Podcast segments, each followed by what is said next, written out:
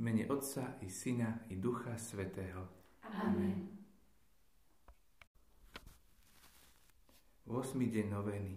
Svetý Jozef, príklad robotníkov. Svetý Jozef, ty si bol jednoduchým robotníkom. Nedovol, aby som túžil po uznaní a kariére.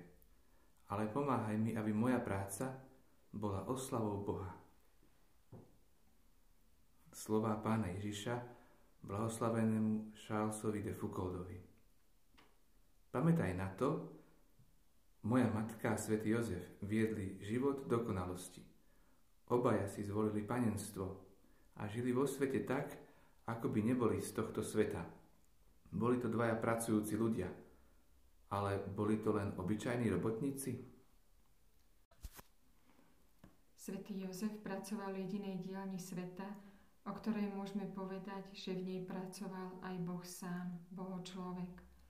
Možno svätý Jozef nebol veľkým umelcom alebo úspešným obchodníkom, každom prípade bol v očiach sveta úplne bezvýznamným človekom a takto ľudia vnímali aj jeho prácu. Dobrotivý Jozef isto poznal aj všetky ťažkosti obyčajného robotníka. Keď mal málo objednávok, keď ho iní využívali, keď mu nezaplatili za vykonanú prácu. Ničom sa neodlišoval od ostatných ľudí, ktorí si svojim remeslom musia zarábať na každodenný chlieb. To, čo robilo jeho prácu hodnotnou, bola láska a odozdanosť, ktorým sa naučil od Ježiša. Preto bol tým najlepším tesárom, najlepším robotníkom, ktorý kedy vykonával svoje remeslo.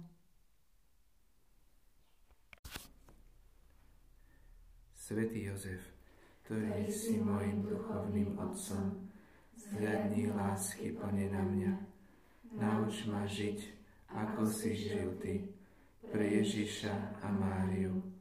Vypros pre mňa trvalý vzrast v láske. Vypros pre mňa tú otvorenosť ducha, ktorá krášlila Teba a svojou rukou ma veď k veľkému dňu môjho života, môjmu vstupu do neba. Amen. Pán s vami.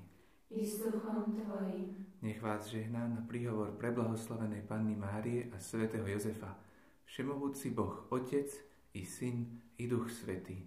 Amen. Ostávajte v pokoji. Bohu vďaka.